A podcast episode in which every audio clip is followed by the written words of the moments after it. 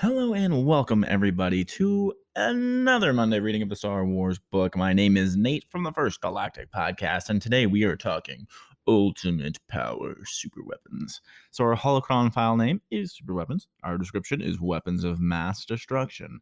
And AIM, that's a new one. Military, oh, AIM, I think it's just the aim of them. Military victory through unprecedented power. This is going to be full Empire today. So getting right into it. In the never ending arms race for control of the galaxy, some choose to develop ever more powerful super weapons that outclass anything else on the battlefield. These technological terrors are a display of vision, might, and often hubris. They're the result of believing the great power will lead to complete control. Yet, in almost all circumstances, they turn out to be great failures. Ironically, these costly weapons are undone not by rival technolo- technological marvels, but instead by the ingenuity of a few individuals. Rumors persist of any number of terrible inventions throughout time, from interstellar freeze rays to chemical weapons that turn organics into stone. What is certain is that some mega weapons are indeed real. One of the earliest known examples is the great engine designed by the Sith Lord Darth Mormon. Oh, Momin. Sorry. this weapon has the ability to destroy an entire city, a great feat in its time. It is part of the Sith superweapon tradition, as more than a thousand years later, Darth Sidious lays out plans for terrible devices of his own. The Death Star orbital battle station is to be the Empire's ultimate weapon, its development begins before the Clone Wars when the Geonosians create the schematics for a moon sized battle station, a theoretical platform at that point that the plans are entrusted to Darth Tyrannus so that his master can begin construction after the fall of the Republic. While it requires a massive diversion of resources, assembly of the station itself is relatively straightforward. The station's many delays are caused by its problematic main weapon, which proves to be a research and development nightmare. Under the leadership of director Orson Krennic, Imperial scientists aim to harness the power and amplification of kyber crystals to create a laser that is powerful enough to destroy a planet. The practical application of this theory causes years of delays until Galen Erso solves the techni- or technical challenges. Once completed, the Death Star's weapon lives up to expectations, and its most devastating tests destroy the planet of Alderaan entirely. Deep within the station lies a fatal flaw which is seized upon by the Rebel Alliance. They destroy the station with a targeted starfighter assault. While some in the Empire see this failure as a reason to change doctrine, the Emperor remains committed. Undeterred by history and to the dismay of some in his high command, he begins construction of a second Death Star. The Empire takes steps to ensure the Death Star 2 is better protected than its predecessor. Gosh, that's just such the, the dumbest thing I've ever heard, honestly. Like, wow, we just made this thing and it is so great and it failed completely and blew up. And let's just make another one. Why not? So its reactor flaws are rectified, and the station is de- are enveloped in a defensive shield throughout its rush construction.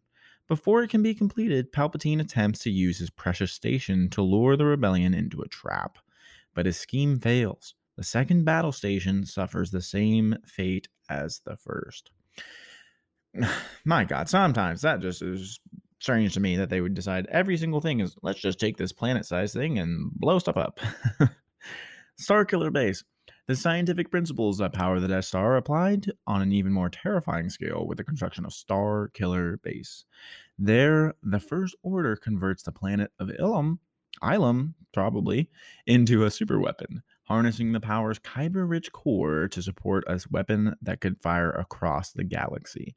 Now, at first, I didn't know that uh, planets could have um, what am I trying to say?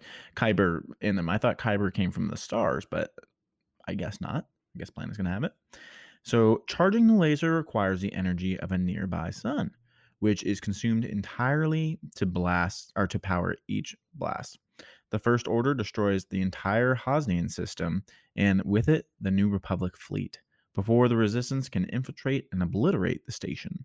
Emperor Palpatine's return to the galactic stage brings another superweapon threat. His Sith Eternal fleet, of Xyston, I always mess that up, class Star Destroyers threatens to deploy across the galaxy armed with precision super laser cannons.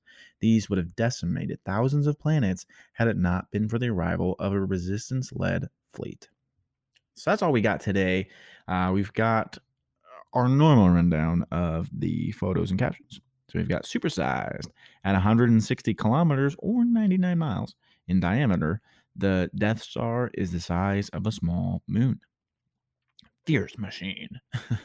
Star Killer base located on gosh, this is even hard. Ilium, Ilium, Ilum fires its kyber powered weapon across the galaxy. Could you imagine if you were just like driving and or not driving, flying across, and all of a sudden just blown up by this laser out of nowhere? Um, I think those are the only two. Oh no, we've mm-hmm. got a quote from Admiral Molmati. This station is now the ultimate power in the universe. I suggest we use it. Mega ships.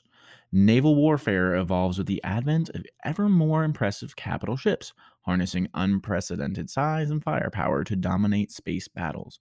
The Separatist Alliance constructs the Malevolence, a warship armed with mega ion cannons that can disable an entire Republic battle group in a single blast. Having scaled up its Star Destroyers, the Empire continues to push the size of its fleet with the Executor class uh, Star Dreadnoughts. These Super Star Destroyers stretch more than 12 times longer than the standard Imperial class and serve as a flagship for the highest ranking Imperials. Darth Vader and Emperor Palpatine each take one as their command ship. Supreme Leader Snoke oversees the First Order from his own megaship, the Supremacy. The vessel is so large that it serves not only as a command center and battleship, but also as a mobile manufacturing center to further arm the First Order's expansion. Well, that's what we got today for super weapons. Next week is oh, next week's a quick one. It's gonna be we might do two next week for the first time ever. We might get through two. Yeah, we're gonna do mass production cloning and augmented abilities through cybernetics. Uh, it sounds like we're talking about General Grievous next week and Jango Fett. So, thank you everybody for tuning in. I've been Nate. This has been the Star Wars book, and I'll see you in the next one. May the Force be with you.